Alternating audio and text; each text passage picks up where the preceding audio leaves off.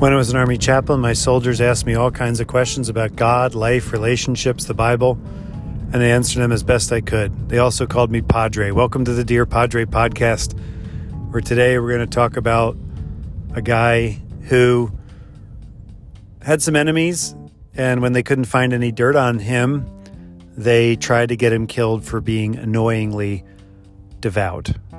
Well, welcome to the world of Daniel, and I'm glad you're here. A reading from the prophet Daniel. It pleased Darius to set over the kingdom 120 satraps stationed throughout the whole kingdom, and over them three presidents, including Daniel. To these the satraps gave account, so that the king might suffer no loss. Soon Daniel distinguished himself above all the other presidents and satraps because an excellent spirit was in him. And the king planned to appoint him over the whole kingdom. So the presidents and the satraps tried to find grounds for complaint against Daniel in connection with the kingdom. But they could find no grounds for complaint or any corruption because he was faithful and no negligence or corruption could be found in him. The men said, We shall not find any ground for complaint against this Daniel unless we find it in con- connection with the law of his God.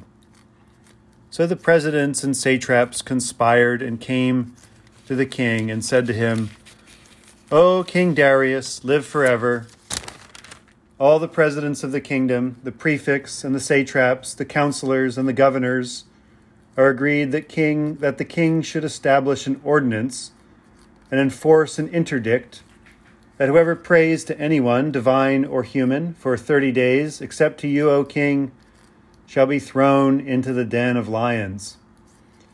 Now, O king, establish the interdict and sign the document, so that it cannot be changed according to the law of the Medes and the Persians, which cannot be revoked. Therefore, King Darius signed the document and the interdict.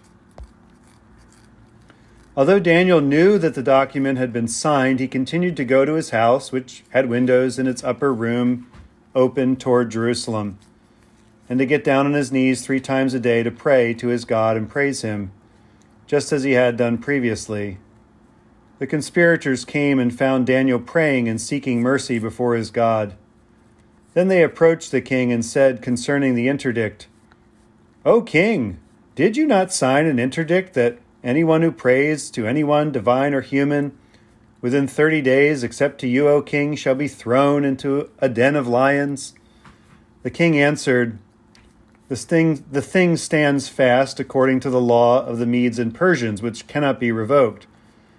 Then they responded to the king Daniel, one of the exiles from Judah, pays no attention to you, O king, or to the interdict that you have signed, for he is saying his prayers three times a day. When the king heard the charge, he was very much distressed. He was determined to save Daniel and until the sun went down, he made every effort to rescue him. Then the conspirators came to the king and said to him, Know, O king, that it is the law of the Medes and Persians that no interdict or ordinance that the king establishes can be changed. The word of the Lord. Thanks be to God.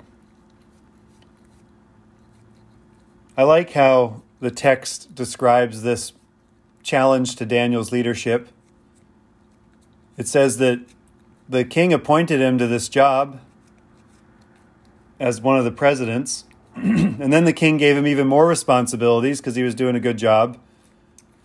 And it is at that very moment that these satraps and presidents, these other guys who got passed over for the top, top, top job, um, conspire to get rid of him.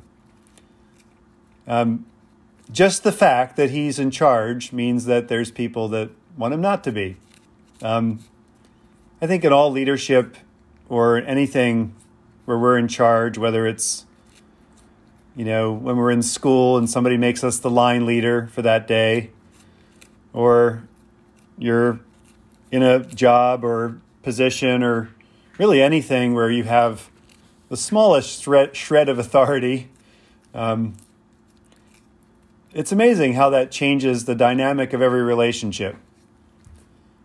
When I was an RA, resident advisor in my college dormitory, I found that to be very true then. And I didn't like that. I didn't like the fact that people just thought things about me because I was an RA and had the tiniest little bit of authority in that system.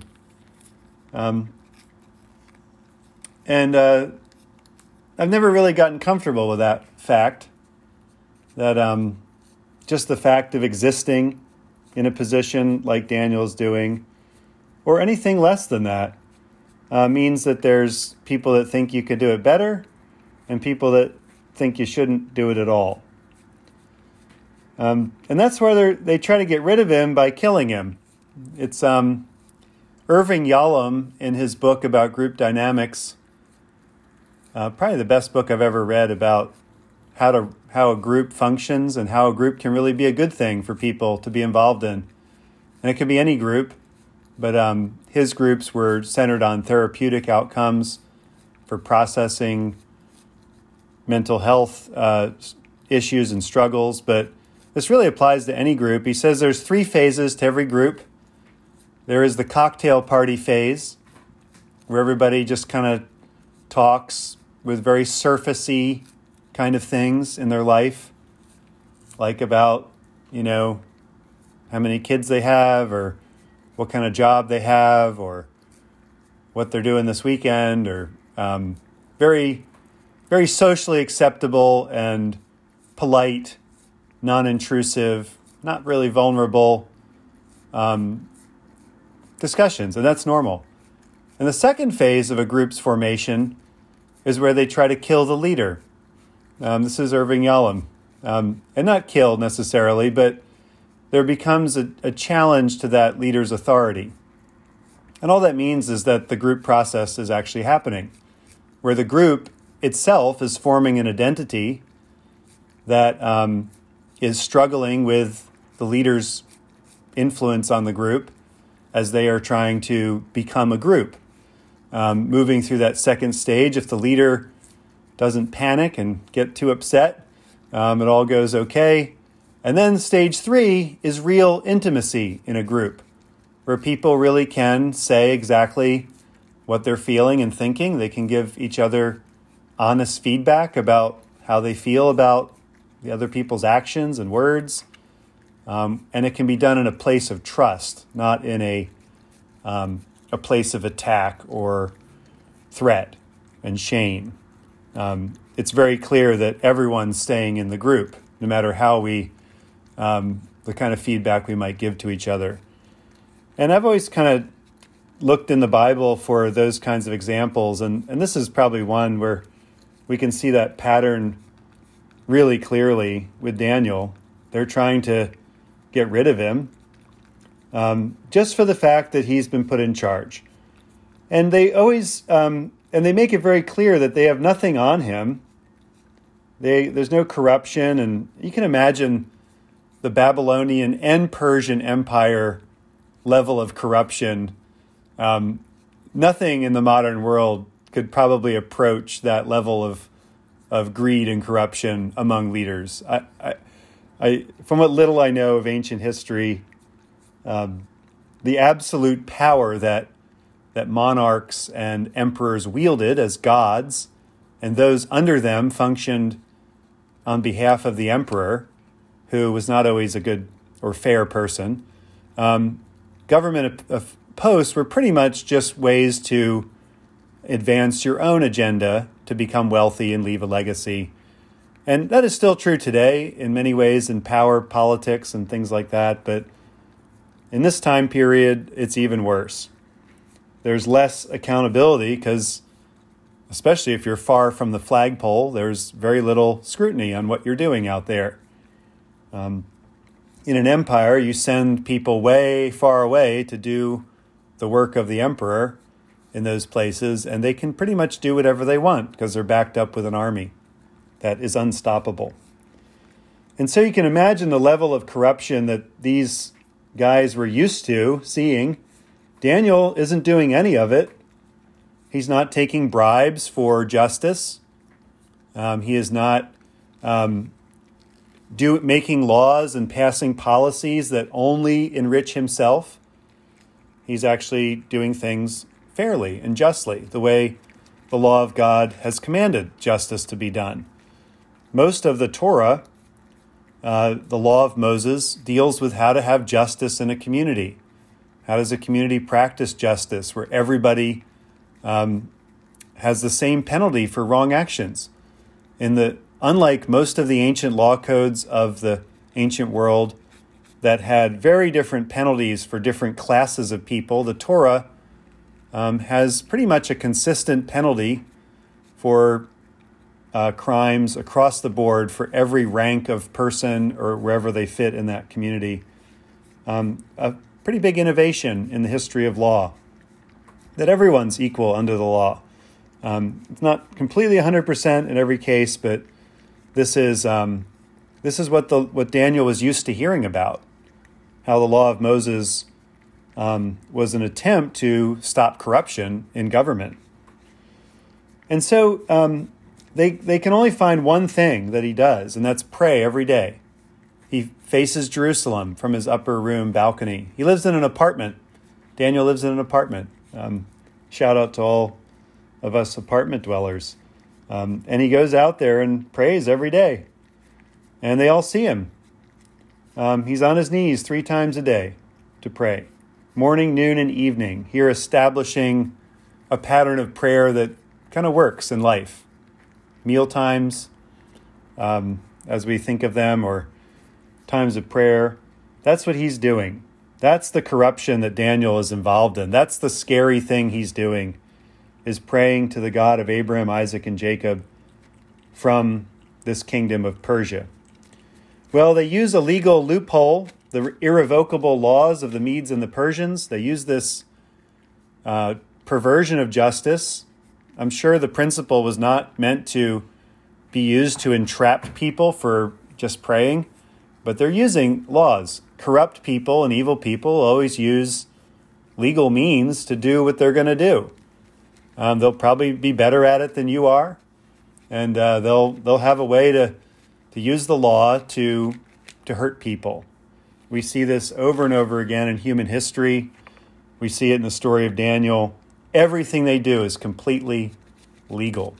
Um, just because something's legal doesn't make it right. St. Augustine said this, and Dr. Martin Luther King quoted Augustine in his letter from the Birmingham jail, saying that just because something is legal doesn't mean it's just or right. We actually ought to think about that. What is justice? What is what is truth and what is right and what is kind and what is loving versus just what is legal? And yet these corrupt and evil and murderous men have found a way to um, use the law to kill their rival that they see as a rival. And the penalty is this den of lions. Lions lived all over the ancient Near East. Um, for many years, the Tower of London was a zoo. People would give kings of England various wild animals from all over the world, especially in their colonial expansion time. But even before that, in the medieval period, gifts of lions and tigers and things were a very common thing to give to other kings from one king to another. And so there were these lions that lived in the Tower of London for many years that they called Barbary lions because they were from North Africa, the Barbary coast. And they were they had a special classification of lion, unlike the big ones that live in the Serengeti. They were a little smaller and lighter. And then a hundred or so years later, they did DNA testing on these lions and found out that they were actually just regular old lions that were really skinny because they were malnourished and far from home, living in a cold environment. So, um, the gifts of lions. So, the king has lions, a den of them, some sort of cage of lions that he throws people into as a scary punishment and execution method. Um, this is not a normal justice system that we would think of in the modern world. It is one of corruption, of greed, and brutality. This is Roman Colosseum level uh, torture. to have a penalty being thrown to lions in this way. And that's what Daniel's uh, facing um, because he prayed. This is um, a testament to Daniel's unwavering faith in the midst of hardships and uncertainties. He doesn't know really what to do all the time. God doesn't always tell him what to do in all these stories, but he knows that he prays three times a day. And I think in times of uncertainty in our lives, when you're not sure what's going to happen, or you have things that you want to work out, but you're not sure how they're going to do that, when you're uh, anxious, uncertain, um, despairing, discouraged, you name it, I think having a regular pattern of prayer can help with some of that, um, especially when we're far from home, like Daniel is, to establish this as the place where God meets us. Remember, the temple has been destroyed, the symbol of the presence of God. So when Daniel's facing Jerusalem, he is facing the temple.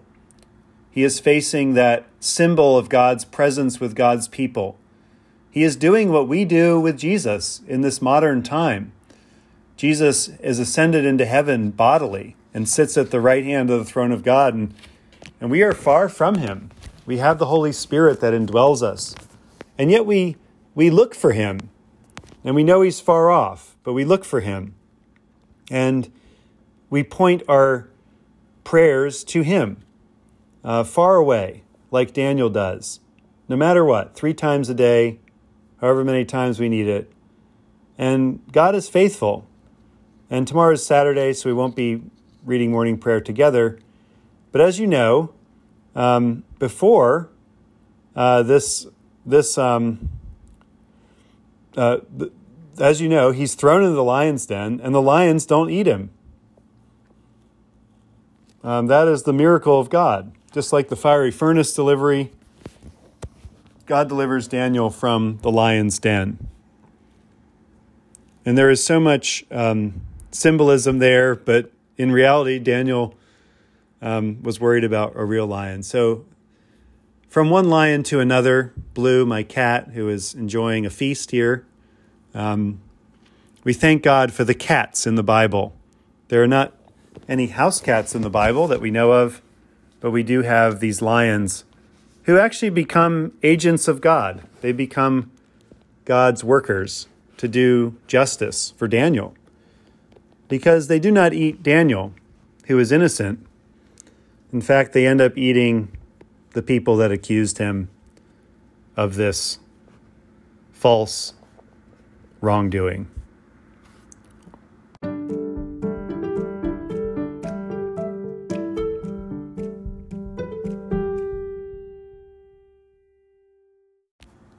pray the collect for this week.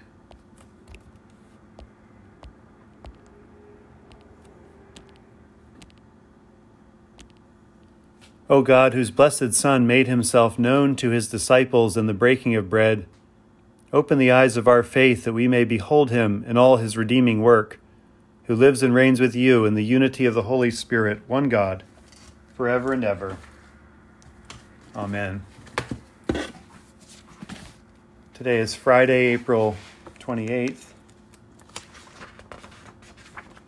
We'll do um, yesterday's saint since I was traveling on the road and didn't bring the book with me. Or actually, we could do Saturdays too. Let's do Saturdays since Catherine of Siena is a little hits a little closer to home than Zita of Tuscany, but both are wonderful people. Um, Catherine of Siena is um, there is one Episcopal church in our diocese named after her, um, her prophetic witness, and as a mystic. I think it's in Siena, Texas, but I could be wrong. Somewhere near Houston. Catherine Benincasa, Catherine Benicasa was the youngest of 25 children. Let that sink in of a dyer of Siena, I guess a cloth dyer. At six years of age, she had a remarkable vision that decided her life's vocation. Walking home from a visit, she stopped on the road and gazed upward, oblivious to everything around her. I beheld our Lord seated in glory with St. Peter, St. Paul, and St. John. She went on to say later that the Savior smiled on her and blessed her.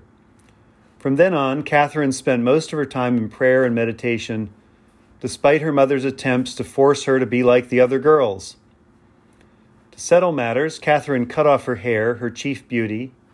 Her family harassed her continually, but in the end, convinced that she was deaf to all opposition, her father let her do as she wished, close herself away in a darkened room, fast, and slept on boards. Eventually, she was accepted as a third order Dominican postulant. Catherine had numerous visions and was also tried most severely by temptations. Frequently, she felt totally abandoned by God. At last, in 1366, the Savior appeared with Mary and the heavenly host and espoused her to himself, thus ending her years of lonely prayer and struggle. She became a nurse as Dominican tertiaries regularly did, caring for patients with leprosy and cancer, whom other nurses disliked to treat. Opinion in Siena, where she lived and grew up, was sharply divided about whether she was a saint or a fanatic. And this is always the line with all the saints. Um, as Martin Luther said, they weren't called saints because they had easy lives. They were called saints because they struggled against the difficulties of their life. So they were not um, pristine people. All the saints were not, um, they had a lot of chaotic stuff happening to them and in them. Uh, when the Bishop of Capua was appointed as her confessor, he helped her to win full support from the Dominican Mother House. Catherine was a courageous worker in a time of severe plague. She visited prisoners condemned to death, and she was constantly called upon to arbitrate feuds to, and to prepare troubled sinners for confession. And one thing in the lives of the saints we, we rarely get to see because this kind of stuff doesn't happen up on the stage. Usually we hear about visions and books people wrote or uh, sometimes things that they did publicly. But most of what the saints, all the saints did, was caring for people who were in trouble and were scared and were suffering. And that's what most of the saints do today. Um, and that stuff, you can't really um, publish that or put it up on the billboard or, um, or even let everybody know about it. But that is ultimately what saints do then, like Catherine, and what saints do now. During the great schism of the papacy, with rival popes in Rome and Avignon, Catherine wrote tirelessly to princes, kings, and popes, urging them to restore the unity of the church. She even went to Rome to press further for the cause.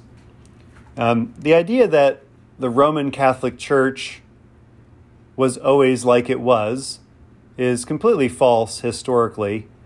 Um, one of the things the Protestants in the Reformation made very clear was that church councils and popes and other things that had authority in the Roman Catholic Church contradicted each other and made different rulings. And it sometimes had two different popes that they acknowledged, and they um, were divided upon which one was the real pope. The Avignon papacy was in France, far from Rome, but that was considered the seat of the Roman Catholic Church by many. Um, and this really troubled Catherine. Um, so the idea of an unbroken church or a church that was in perfect harmony is never true. Even of the early church, people often say things about the early church. We ought to be more like the early church. Um, and we are like the early church in that they had a lot of uh, discussions and they had a lot of division and they had a lot of different opinions about a lot of things um, and a lot of other things too. Um, there was never a time in any church history where everything was just smooth sailing, where everything was perfect and easy. And there is no time in, in any historical person's life where that was true. And there's certainly never a time in our lives where that was true. We might romanticize childhood as being pristine, but that's usually just the result of us not knowing a lot of things um, because we were kids. and we sort of project that on other times of the church. But um, Catherine lived a real life in a real time, um, and, and her many letters to all manner of people are evidence of her faith. Catherine wrote a dialogue, a mystical work dictated in ecstasy. Exhausted and paralyzed, she died at the age of 33. Um, she certainly had a troubled life, um, and that's why so many were unsure whether she um, was having visions or uh, from God or whether she was a fanatic. And she was kind of a little bit of both from what I've read about her. Um, and I hope to meet her someday and ask her some of those questions myself um, in the heavenly world where she lives. But she was someone that um, followed Jesus all the way. And that is something that um, I admire about her and her mystical and prophetic witness. Almighty and everlasting God, who kindled the flame of your love in the heart of your servant Catherine of Siena, grant to us grant unto us the same strength of conviction and power of love, that as we rejoice in her triumph, we may profit by her example. Through Jesus Christ our Lord. Amen. Almighty God, whose most dear Son went not up to joy, but first he was first he suffered pain, and entered not into glory before he was crucified, mercifully grant that we, walking in the way of the cross, may find it none other than the way of life and peace. Through Jesus Christ our Lord. Amen.